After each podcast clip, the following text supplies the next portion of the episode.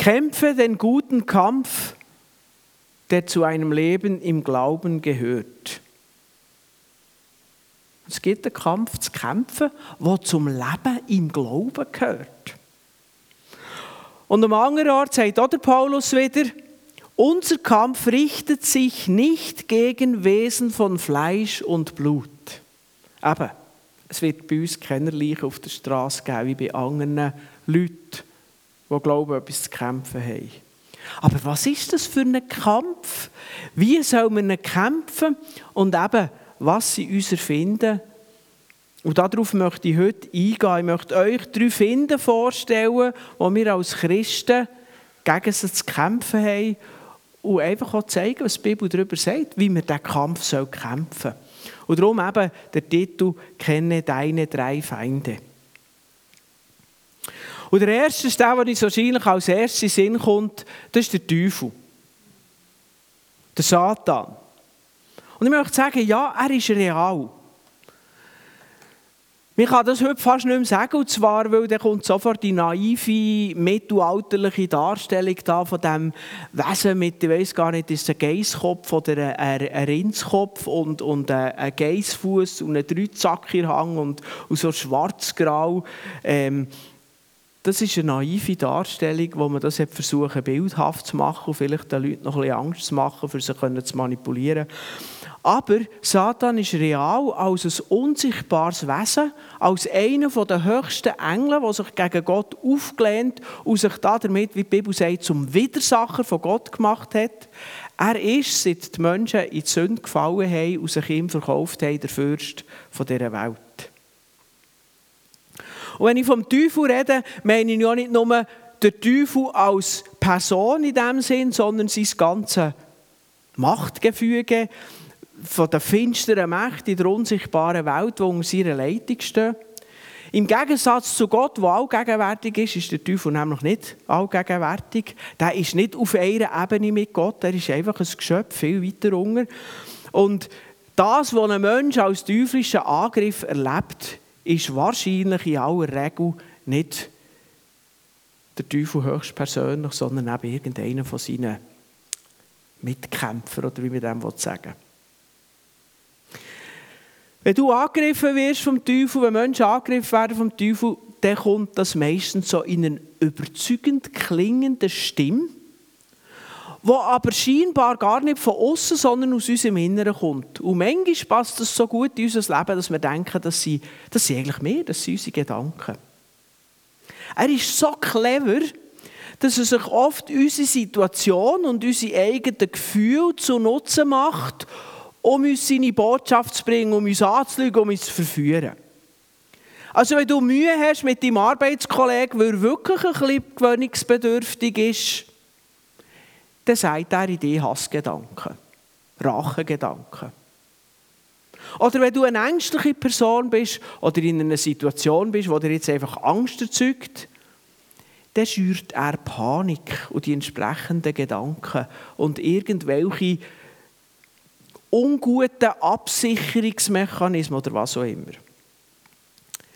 Wenn du durch eine Zeit gehst oder von deiner Persönlichkeit so geprägt bist, dass du eher Selbstzweifel hast, dann macht er deine Lebensfragen, deine Glaubensfragen deine Zweifel zu nutzen, um dich zu entmutigen. Du bist eh nichts, kannst eh nichts, du kannst gar nicht. Er tut, er tut wie noch eins drauflöpfen auf die Zweifel, die du noch hast. Und so erscheint uns sein Wirken wie wenn das von uns selber wäre. Es erscheint uns sogar als logisch. Klar bin ich für nichts zu brauchen mit diesen Selbstzweifeln oder mit diesen Fragen. Wie hat das gar nichts mit klar zu tun? Und in, in Lukas 4 erleben wir Jesus, der auf, glaube wirklich auf genau diese Art vom Teufel angegriffen wird. Jesus ist ja hat ja Taufe erlebt, ist vom Johannes, dem Täufer, ist er getauft worden im Jordan. Und nachher ist er an einen einsamen Ort gegangen und hat dort Zeit genommen mit Gott zusammen. Er hat 40 Tage lang gebetet und gefastet. Und nachher heisst es, am Ende dieser Zeit war er hungrig. Gewisse Logik drin, he? 40 Tage. Das ist sein Gefühl, das ist seine Situation. Und also mir geht es so, wenn ich Hunger habe, dann denke ich an das Essen. Und das war die natürliche Seite. Und nachher schildert uns Lukas 4, Vers 3, dass der Teufel genau das ausnützt. Der Teufel aber sprach zu ihm, bist du Gottes Sohn, so sprich zu diesem Stein, dass er Brot werde. Ein fieser Satz, weil erstens tut er Jesus hinterfragen, bist du Gottes Sohn? Er tut seine Identität in Frage stellen. Ja, Jesus ist Gottes Sohn, und das geht hier gar nicht.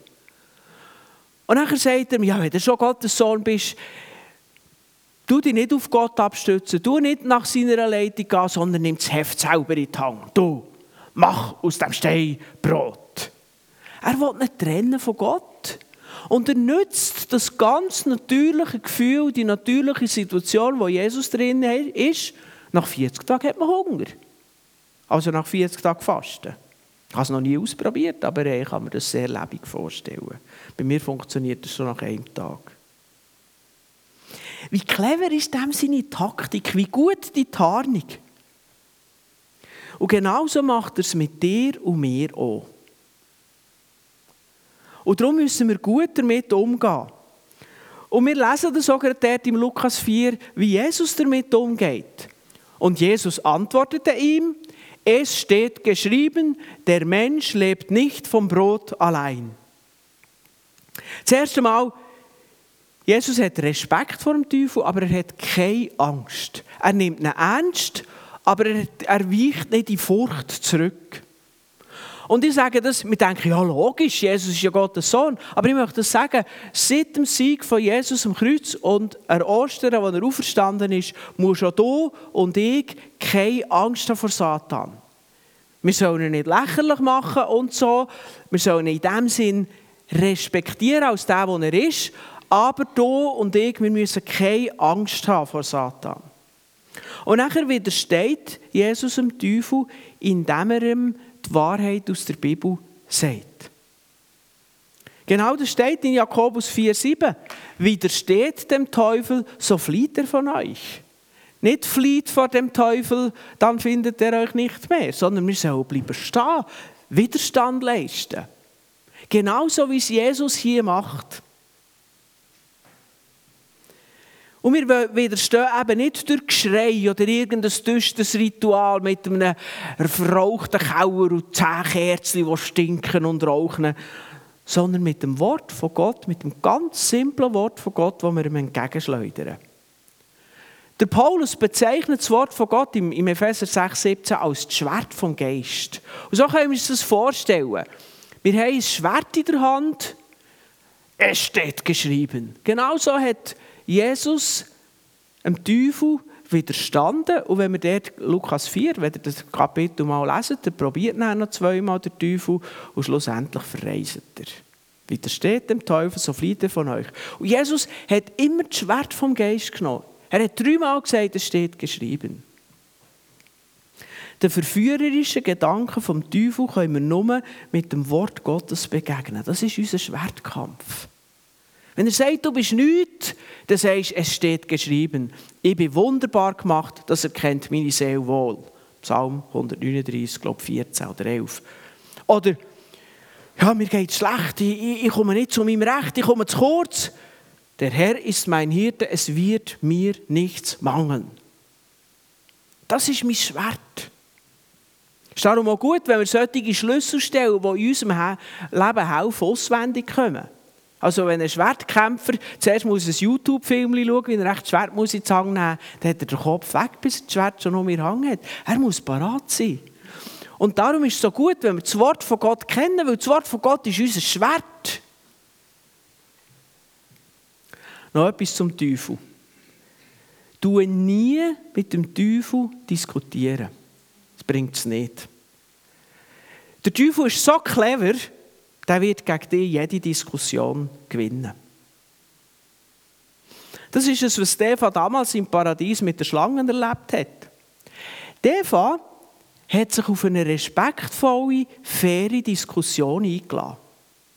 Der Teufel ist gekommen und gesagt, was hat Gott gesagt, ihr dürft von all diesen Bäumen nichts essen. Und Eva denkt, ah, der checkt es irgendwie. Nein, du hättest mir erklärt. Nein, nein, das ist nicht so. Gott hat einfach gesagt, Von dem Baum in der Mitte dürfen wir nicht essen, vom Baum von Erkenntnis, aber von allen anderen dürfen wir essen. Diskutieren. Satan ist gekommen und hat sie verwünscht und sie ist gefallen. Der Teufel ist nicht fair. Wir haben bei der Diskussion manchmal die Illusion, der andere ist fair. Manchmal sind es nicht mal Menschen, aber verschwiegen der, der Teufel. Der dreht die Sachen so um und manchmal kommt eine Brocken Wahrheit. Wenn wir die Versuchung von Jesus weiterlesen, der zitiert der Teufel sogar Bibelsprüche. Also er schreckt von nichts zurück, wenn er uns einfach verführen kann. Darum, es bringt nie etwas mit dem Teufel zu diskutieren. Das Schwert, es steht geschrieben, zack, entgegenhaben. Ich hatte mal einen Musiklehrer, also das war nicht der Teufel, das war ein cooler Musiklehrer. Und der hat uns gesagt, hört, ihr könnt mit mir diskutieren, über was es ihr wollt. Ich werde jede Diskussion gewinnen. Ich habe es nie ausprobiert, aber er war wirklich ein sehr cleverer Typ. Ich glaube, der hat das geschafft. Eine Diskussion gewinnt nicht immer der, der Recht hat. Eine Diskussion gewinnt häufig der, der besser argumentieren kann. Und argumentieren hat manchmal damit zu tun, dass man die Wahrheit in der richtigen Art, im richtigen Moment vertreibt. Darum, es ist mir ganz wichtig, du nie mit dem Teufel diskutieren, das bringt nichts. Wenn du dir selber zweifelst und dann kommt der Gedanke, du bist nichts, versuch dir das nicht zu diskutieren, wirst verlieren in dieser Diskussion. Sondern sag, was im Wort Gottes steht. Es geht nur um das. Proklamier das, es steht geschrieben. An dem halte ich fest. So wird gegen den Find gekämpft. Das ist der erste Find, der Teufel. Hab nicht Angst, aber widerstand ihm. Der zweite Find ist die Welt. Und wenn die Bibel von der Welt als unserem Find redet, meint sie nicht etwa den wunderschönen, von Gott geschaffenen Planet. Es war die Ferienzeit, viele von uns waren vielleicht an einem schönen Ort. Es geht absolut nicht darum, dass dort etwas Verwerfliches dran wäre, in dem Sinn, sondern es geht um das System, das die Menschen und die Kultur in dieser Welt prägt. Ich habe im Bibellexikon nachgelesen und das Bibellexikon redet von Gott, äh, von der von Gott abgefallenen Ordnung der Dinge, in der der Fürst dieser Welt regiert. Also das System, das, das Machtsystem, das Denksystem, das die Welt ein Stück weit, nein, nicht ein Stück weit, eigentlich vollkommen im Griff hat und wo immer wieder von Gott wegweist. Der Apostel Johannes schreibt im 1. Johannes 2, Vers 15 bis 16. Liebt nicht die Welt. Hängt euer Herz nicht an das, was zur Welt gehört. Wenn jemand die Welt liebt, hat die Liebe zum Vater keinen Raum in seinem Leben. Denn nichts von dem, was diese Welt kennzeichnet, kommt vom Vater. Und er zählt er auf. Ob es die Gier des selbstsüchtigen Menschen ist, seine begehrlichen Blicke, oder sein Prahlen mit Macht und Besitz, all das hat seinen Ursprung in dieser Welt. Also in dem Denksystem, das die Bibel als Welt bezeichnet. Drei Sachen zählt er hier auf. Die Gier des selbstsüchtigen Menschen. Also die Sucht zu genießen, zu besitzen, zu haben. Die Sucht, die sich selber ins Zentrum stellt, die eigenen Wünsche, die eigenen Bedürfnisse und Verlangen und das alles vor Gott stellt. Nachher die begehrlichen Blick, was man sieht und einem gefällt, das will man und das muss man haben. Und dann zu prahlen mit Macht und Besitz. Ich möchte das noch ein bisschen weiterfassen. Eigentlich grundsätzlich die Haltung von der, vom Hochmut, von der Überheblichkeit, vom sich in eine Stellung hineinsetzen, wo man gar nicht hergehört. Im Gegensatz zur Dankbarkeit, zu Vertrauen auf Gott oder eben zur Demut, die uns als Christen prägen soll. In der Welt regiert nicht Gott, sondern eigentlich das selbstsüchtige, egoistische Verlangen vom Menschen, beziehungsweise dahinter eben wieder der Fürst von der Welt. Darum wird er ja Fürst von der Welt genannt. Der, der die Menschen versklavt. Und der Gedanke dahinter, dass wir das noch ein bisschen besser verstehen, Menschen versuchen in der Welt durch äußere Sachen ihr Leben innerlich aufzufüllen. Ihre innere Lehre Als der Mensch sich von Gott getrennt hat, ist ein Loch in seinem Leben entstanden. Der Augustinus sagt das einmal. Unser Herz ist auf der Suche, bis es dich gefunden hat. Aber das Weltsystem der Welt versucht es mit allen anderen Sachen zu füllen. Und die Folge daraus ist, dass es eine Gier vom selbstsüchtigen Menschen erzeugt, der uns immer mehr von Gott trennt und sich mit ihm nicht vereinbaren. Und es geht nicht darum, dass die Sachen schlecht sind, sondern es geht darum, dass sie mich bestimmen. Wir begegnen dem System Welt alle immer wieder. Das nimmer satte Verlangen, das der Mensch prägt. Ich habe mal gehört, dass ein, ein reicher Mann, ich glaube, es war der Rockefeller, da ist gefragt worden, wie viel Geld das man braucht, bis man glücklich ist, bis es genug ist. Und er war wirklich reich, dieser Mann. Und dann hat er gesagt, man braucht einfach ein mehr. Und das war doch die richtige Antwort. Einer sagt, ja, wenn ich die Schulden zahlt habe, bin ich zufrieden. Nicht die Schulden zahlt. Ja, wenn ich noch ein bisschen das habe, dann bin ich zufrieden. Wenn ich zu Fuß unterwegs bin, dann wünsche ich mir ein Velo. Wenn ich ein Velo habe, dann wünsche ich mir einen TÜV. Wenn ich einen TÜV habe, wünsche ich mir ein Auto. Wenn ich ein Auto habe, wünsche ich mir ein cooleres Auto mit breiteren Felgen und einem stärkeren Motor. Und so weiter.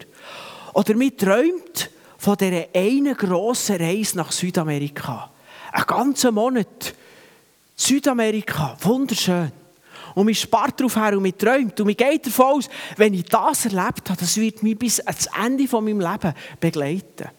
Und es ist wirklich wunderschön. Und Südamerika war zwar noch nie der, aber auf Bildern, es ist grossartig. Aber dann kommst du zurück. Du schaust noch ein bisschen Bildchen an, du bläufst noch ein bisschen mit diesen Bildchen und irgendwann denkst du, what's next? Asien wäre auch noch schön. Eigentlich müsste ich noch auf Asien, dass ich es wirklich gesehen hat.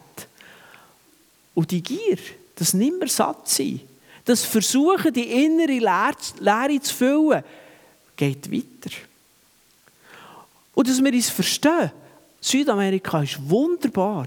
Und wenn du die Gelegenheit hast, dorthin zu reisen, gang, das ist super. Aber es wird nie dein Innere ausfüllen. Und wenn du das Bestreben hast, wenn du eben die Gier hast, dann wirst du immer leer sein und dann wirst du immer gejagt sein und dann wirst du immer gehetzt sein und dann wird Gott nie Platz in deinem Leben haben. Das ist die Welt. Und wir können nicht nur über das Auto und über das Reisen reden, wir können über einen sportlichen Erfolg reden, über Karriereleiter, über die Sexualität. Es ist immer das gleiche System. Es geht um das System und nicht um die Sache. All diese Sachen werden sind von Gott gemacht und werden missbraucht im System Welt. Man meint, wenn man diese eine Sache hat, sei man dann glücklich und erfüllt und merkt, dass die innere Leere bestehen bleibt. Und so entsteht Gier. Sei es jetzt von den Augen, menschliche Gier. Und wenn man etwas hat, entsteht das Bluffen, weil ja der da wieder Gier drinnen ist, sich übereinander zu überheben. Man hat nie genug. Man ist immer unzufrieden, man will immer mehr. Und so verstehen wir, wenn Johannes sagt, wenn jemand die Welt liebt, hat die Liebe zum Vater keinen Raum in seinem Leben. Im System Welt ist Dankbarkeit immer noch zu früh. Man hat ja noch gar nicht das, was man braucht. Im System Welt muss man nicht dem anderen gönnen, sondern man ist ja selber noch viel zu kurz gekommen, braucht. Und die Bibel gibt uns auch hier ein einfaches Rezept, wie wir mit dem grossen Find umgehen können. Zum Beispiel redet Paulus mit seinem Mitarbeiter Timotheus im Timotheusbrief. Da geht es konkret um das Thema Geld, wo einfach ein Beispiel ist, das man mit, mit dem System Welt missbrauchen kann. Er sagt dort, die Wurzel aller Übel ist die Liebe zum Geld. Viele Leute äh, lesen dort, die Wurzel aller Übel ist das Geld. Aber eigentlich ist das Geld gar nicht das Problem. Das System Welt ist das Problem, wo die Liebe zum Geld erzeugt. Und dann schreibt er weiter, von ihr getrieben sind schon manche vom Glauben abgekommen und haben sich selbst viel Leid zugefügt. Ja, wir leiden dann noch selber drunter, nicht nur die anderen. Und nachher kommt er mit seinem Rezept. Du aber, Mann Gottes, fliehe davor. Jage der Gerechtigkeit nach, der Frömmigkeit, dem Glauben, der Liebe, der Geduld, der Sanftmut. Der Kampf mit der Welt kämpfen wir durch Fliehen. Spannend. Dem Teufel soll man widerstehen, vor dem soll man nicht fliehen.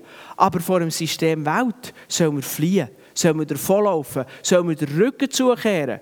Davon gehen und nachher jage aber nach, ziemlich motiviertes, positives Vorgehen, indem wir uns mit vollem Einsatz dem Guten und dem Positiven widmen. So ein bisschen eigene Wort formuliert. Jagt der Gerechtigkeit nach, der Frömmigkeit, das ist so ein, ein Wort, ähm, wo wahrscheinlich die moderneren Bibelsetzungen anders ausdrücken Der Furcht von Gott, dem Respekt, dass Gott an die erste Stelle kommt, dem jagt nach. Dem Glauben, der Liebe, der Geduld, der Sanftmut. Es geht also ein Stück weit davon, dass wir uns vom System Welt abwenden und dem System Gott zuwenden. Konkret, wenn du Geiz spürst oder Gier, dass du mit Grosszügigkeit antwortest, die wegwendest. Ich merke das manchmal, dass ich anfange rechnen. Und beim Rechnen, rein Milchbüchlein rechnen, ist Geiz und, ähm, und Gier immer besser. Mehr bekommen, weniger geben, das fliegt mehr für mich raus. Es funktioniert einfach nicht. Und ich habe gemerkt, wie glücklich man kann sein kann, wenn man grosszügig ist. Aber da muss man fliehen, wegwenden und zuwenden, nachher jagen intensiv suchen. Oder statt immer mehr haben, immer dankbarer sein für das, was man hat. Wirklich trainieren, nachjagen, dass in meinem Leben Dankbarkeit da ist für das, was man hat. Wir müssten vielleicht eben mal nicht eine Reise nach Südamerika machen oder mal vielleicht auch dort, aber neu einfach, wo die Leute arm sind, wo die Leute in Not sind. Und dann mal wieder überlegen, was wir eigentlich dürfen haben. Die es nicht vergleichen mit denen, die irgendwo auf Instagram ihre Sonnenseite posten, sondern mit dem, wie es für ganz viele Menschen auf dieser Welt wirklich aussieht. Oder ein anderes, bist nicht neidisch mit denen, die in der Karriere oder in einer Sportart weiter oben sind oder besser als du oder was auch immer, sondern wende dich von dem ab und wende dich dem zu, dass du dich freust. Der, der die Stelle bekommt, die du dir auch wünschst, gang von Herzen gratulieren. Den muss man nachjagen, das kostet ihm Überwindung. Aber es wird dich frei machen, weil du fliehst vor dem System Welt rein in das System Gerechtigkeit, Glauben, Liebe. Denk nicht nur an dich, sondern, und, äh, sondern richte aus, die zu unterstützen, die ganz viel nicht haben, was du hast. Das kann im Bereich von Materiellen sein oder, oder in unserer Gesellschaft auch im Bereich von Einsamkeit, Beziehungen, die du hast. Oder im Sinne von, von Evangelisation, Menschen, die die Rettung nicht haben. Dass du dich wegschaust von dir und die Leute siehst, die so viel nicht haben, was für dich selbstverständlich ist. So kämpft man gegen Zweitfind, gegen die Welt. Ich hoffe, ihr merkt den feinen Unterschied. Es geht nie darum, dass Erfolg schlecht ist. Dass es schlecht ist, etwas Schönes zu wünschen, zu haben und zu genießen. Auch Wohlstand ist nicht schlecht aus sich selber. Ich glaube, Gottes Plan ist, dass alle Menschen einen gewissen Wohlstand haben. Einen Stand, was ihnen wohl drinnen ist, auch im materiellen Bereich. Und wir dürfen das genießen. Ja, wir können sie sogar zu Gottes Ehre einsetzen. Alle, die etwas spenden, haben zuerst etwas müssen haben, sonst haben sie es nicht können spenden. Alle, die eine Fähigkeit einsetzen, haben die Fähigkeit zuerst müssen bekommen und lernen. Alle, die mit jemandem ein schönes Erlebnis teilen, müssen das Erlebnis zuerst machen und so weiter.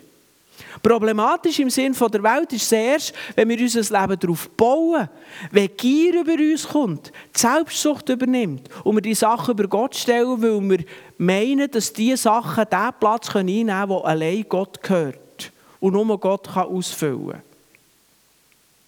Und darum flieht die Welt, richtet stattdessen aktiv auf das Gute aus. Darum geht es bei der Welt unseren zweiten Find.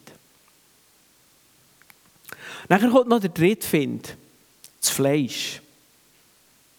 Ich habe extra die alte Übersetzung genommen, die neue Übersetzungen, wenn ihr irgendwie eine neue Genfer Übersetzung oder neues Leben Bibel nehmt, dann findet ihr den Ausdruck dort nicht mehr. Aber es ist so, wie ursprünglich der Paulus, der das Wort viel braucht, ähm, braucht hat äh, in, in der griechischen Ausgabe, das wie er es eben geschrieben hat. Zum Beispiel in Galater 5, 16, 17 steht, Führt euer Leben im Geist und ihr werdet dem Begehren des Fleisches nicht nachgeben. Denn das Begehren des Fleisches richtet sich gegen den Geist, das Begehren des Geistes aber gegen das Fleisch. Die beiden liegen miteinander im Streit, so dass ihr nicht tut, was ihr tun wollt. Also das ist ein Kampf zwischen Fleisch und Geist. Aber wie gesagt, moderne Übersetzungen übersetzen der meistens mit dort, wo Fleisch steht, mit der eigenen Natur oder der menschlichen Natur oder sogar der sündigen Natur, reden von den sündigen Neigungen. Und genau das ist letztendlich damit auch gemeint. Es ist das an uns, in uns gemeint, was sich gegen Gott auflehnt. Aber es ist nicht der Lieb gemeint. Wir können es nämlich missverstehen dass man sagt, alles Körperliche, alles, was man anlängen kann, ist böse. Und das Gute ist der Geist, das, was man nachdenkt, die Seele, das Unsichtbare. Es hat solche Irrlehren gegeben, die die Welt so aufgeteilt haben. Das ist sehr stark vom, vom griechischen Denken her gesehen. Viele griechische Philosophen haben so gedacht. haben gesagt, alles, was in der materiellen Welt ist, das ist böse und alles, was in der geistigen Welt ist, ist gut. Und dann hat es zwei Richtungen gegeben. Die eine hat gesagt, darum ist eh egal, was du mit dem, in der natürlichen Welt machst. Du kannst stellen und huren und alles machen. Das ist eh gleich, das ist eh wertlos. Oder die andere, die asketische, die hat gesagt, du musst gegen dein Lieb vorgehen, du darfst ihm nichts gönnen, du darfst nichts genießen und so weiter. Beide Mal ist der gleich Gedanken dahinter gewesen, auch wenn es nachher in, in Lebensäußerung wie gegenteilig ausgewirkt hat. Aber der biblische Gedanke ist ganz ein anderer. Gott hat unser Lieb geschaffen und er, er steht zu der physischen, greifbaren Natur so fest wie zu der geistigen Natur. Es geht hier um etwas anderes. Es geht darum, dass die, das Fleisch oder die alte Natur der Teil in uns ist, wo im Sündenfall von Gott abgefallen ist, kaputt gegangen ist, zerstört worden ist. Der Teil, der sich gegen Gott auflehnt, und es kann entweder aggressiv sein, äh, gotteslästerlich in dem Sinn, aktiv, oder einfach passiv gleichgültig. Gott hat in meinem Leben eigentlich keinen Platz. Ich mache das selber. Die alte Natur ist der Teil an uns, in uns, der leben ohne Gott zu folgen, ohne ihm zu gehorchen, ohne ihm zu dienen. Und wir müssen es so verstehen, darum redet der Paulus der hier von dem Kampf von Geist und Fleisch. Wenn ein Mensch zu Christus kommt, der redet ja von der Wiedergeburt, von der inneren Neugeburt. Das heisst, dass der Geist neu in ihm lebendig wird. Und dann kommt der Kampf. Die neue Natur ist da, die alte Natur ist noch da. In dem Sinn kann man sagen, das ist ein Kampf, den der Mensch ohne Christus nicht kennt. Der hat die neue Natur nicht. Der lebt mit sich selber in der Harmonie. Und der Christ, der die alte und die neue Natur hat, erlebt genau das, was da im letzten Satz steht. Die beiden Naturen liegen miteinander in Streit, so dass ihr nicht tut, was ihr tun wollt. Kennst du das? Dass du manchmal etwas machst und denkst, hä? Ich weiß doch, dass ich das nicht will. Nicht einmal nicht soll, das ist ja noch eins. Manchmal wollen wir, was wir nicht sollen. Das ist noch eins. Aber wenn wir machen, was wir gar nicht wollen, dann sind wir mit in diesem Kampf von Fleisch und Blut, äh, Fleisch und Geist. Und wenn wir den Galater weiterlesen, es geht dort im Galater 5 ziemlich fest um das Thema und ich möchte noch Vers 19 bis 23 lesen. Es ist ja offensichtlich, was die Werke des Fleisches sind. Unzucht, Unreinheit, Ausschweifung, Götzendienst, Zauberei, Feindschaft, Streit, Eifersucht, Zorn, Eigennutz, Zwietracht, Parteiung, Missgunst, Trunkenheit, Übermut und dergleichen mehr. Ich sage es euch voraus, wie ich es schon einmal gesagt habe, die solches tun, werden das Reich Gottes nicht erben. Die Frucht des Geistes aber, die Frucht des Geistes aber ist Liebe, Freude, Frieden, Geduld, Güte, Rechtschaffenheit, Treue, Sanftmut, Selbstbeherrschung. Gegen all dies kann kein Gesetz etwas haben. Die alte Natur, auch wenn sie in dir und ursprünglich von dir ist, ist die Find. Sie kämpft gegen Gott und sie kämpft gegen deine Seele. Und jetzt kommt der Hammer. Wie kämpfen wir gegen die? Gegen die alte Natur. Die Bibel kennt gegen den Find nur ein Mittel. Töten. Der Tod. Der Paulus sagt es, in Römer 6,6. Der Mensch, der wir waren, als wir noch ohne Christus lebten, ist mit ihm gekreuzigt worden. Nicht die Körper, die Liebe, das würden wir merken, dann wären wir alle lieblich tot. Aber das alte Wesen, die alte Natur ist mit Christus gekreuzigt worden, damit unser sündiges Wesen unwirksam gemacht wird und wir nicht länger der Sünde dienen.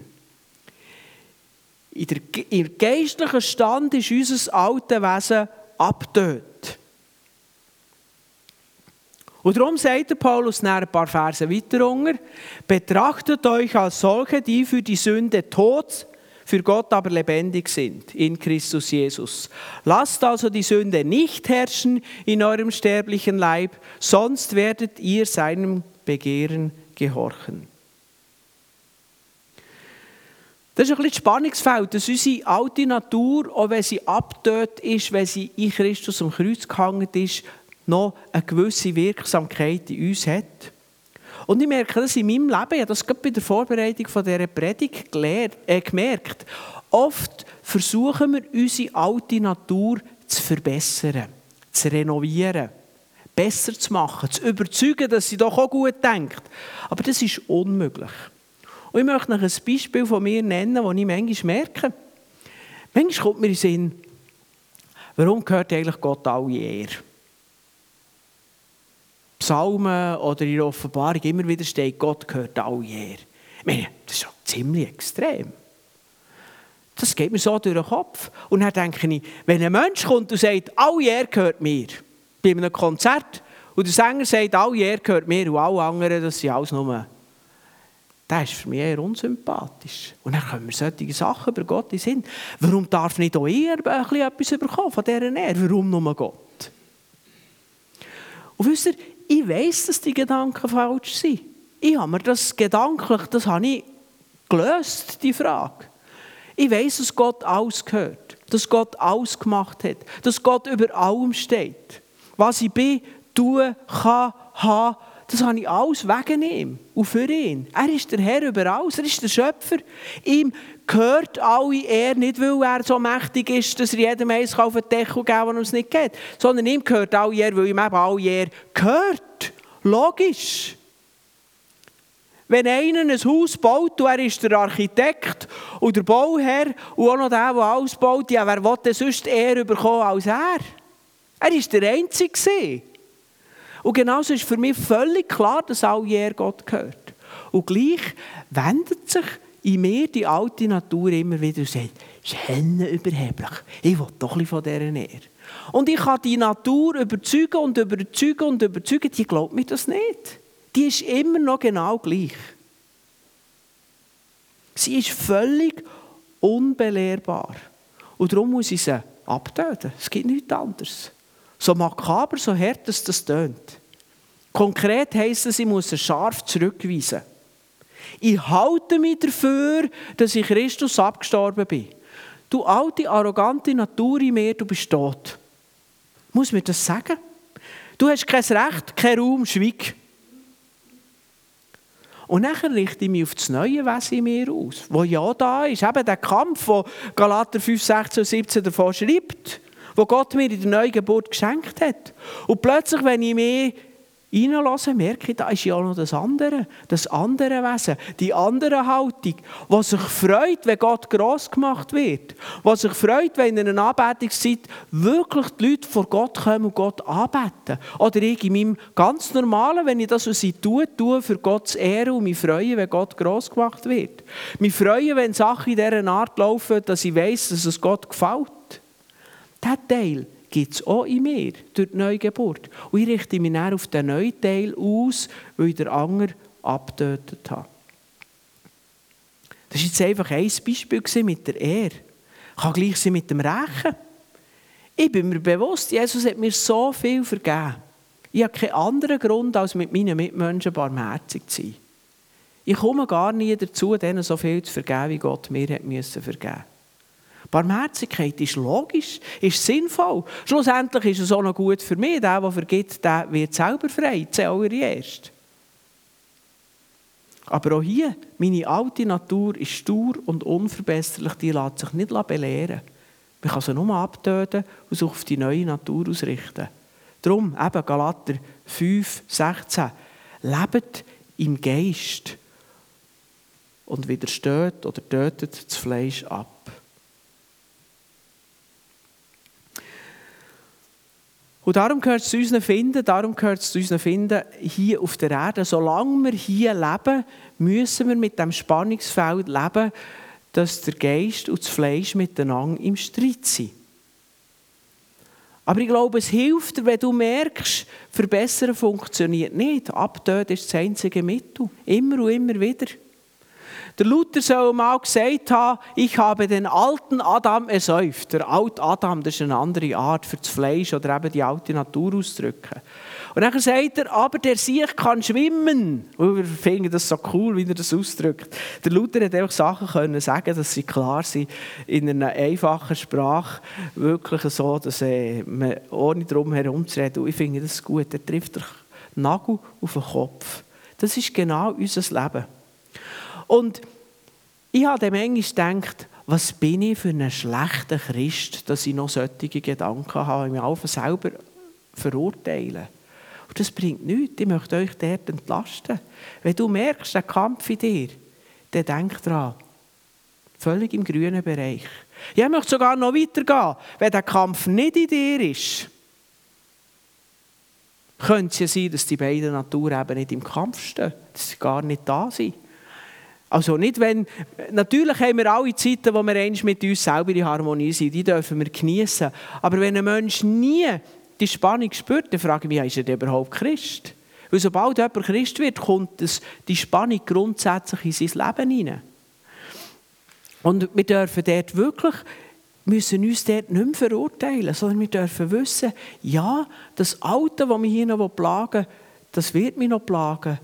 Und ich muss das nicht überzeugen, ich muss nicht mit ihm diskutieren, ich muss es nicht verbessern, sondern ich muss, muss darüber aussprechen, dass es in Christus gestorben ist. Es ist tot, es ist abgetötet. In Christus. Darum tötet die alte Natur ab und richtet die aus, aus dem neuen Leben, äh, aus dem neuen Wesen zu leben, dieser Neuschöpfung, die Gott dir gegeben hat. Wir müssen kämpfen, aber wir werden siegen.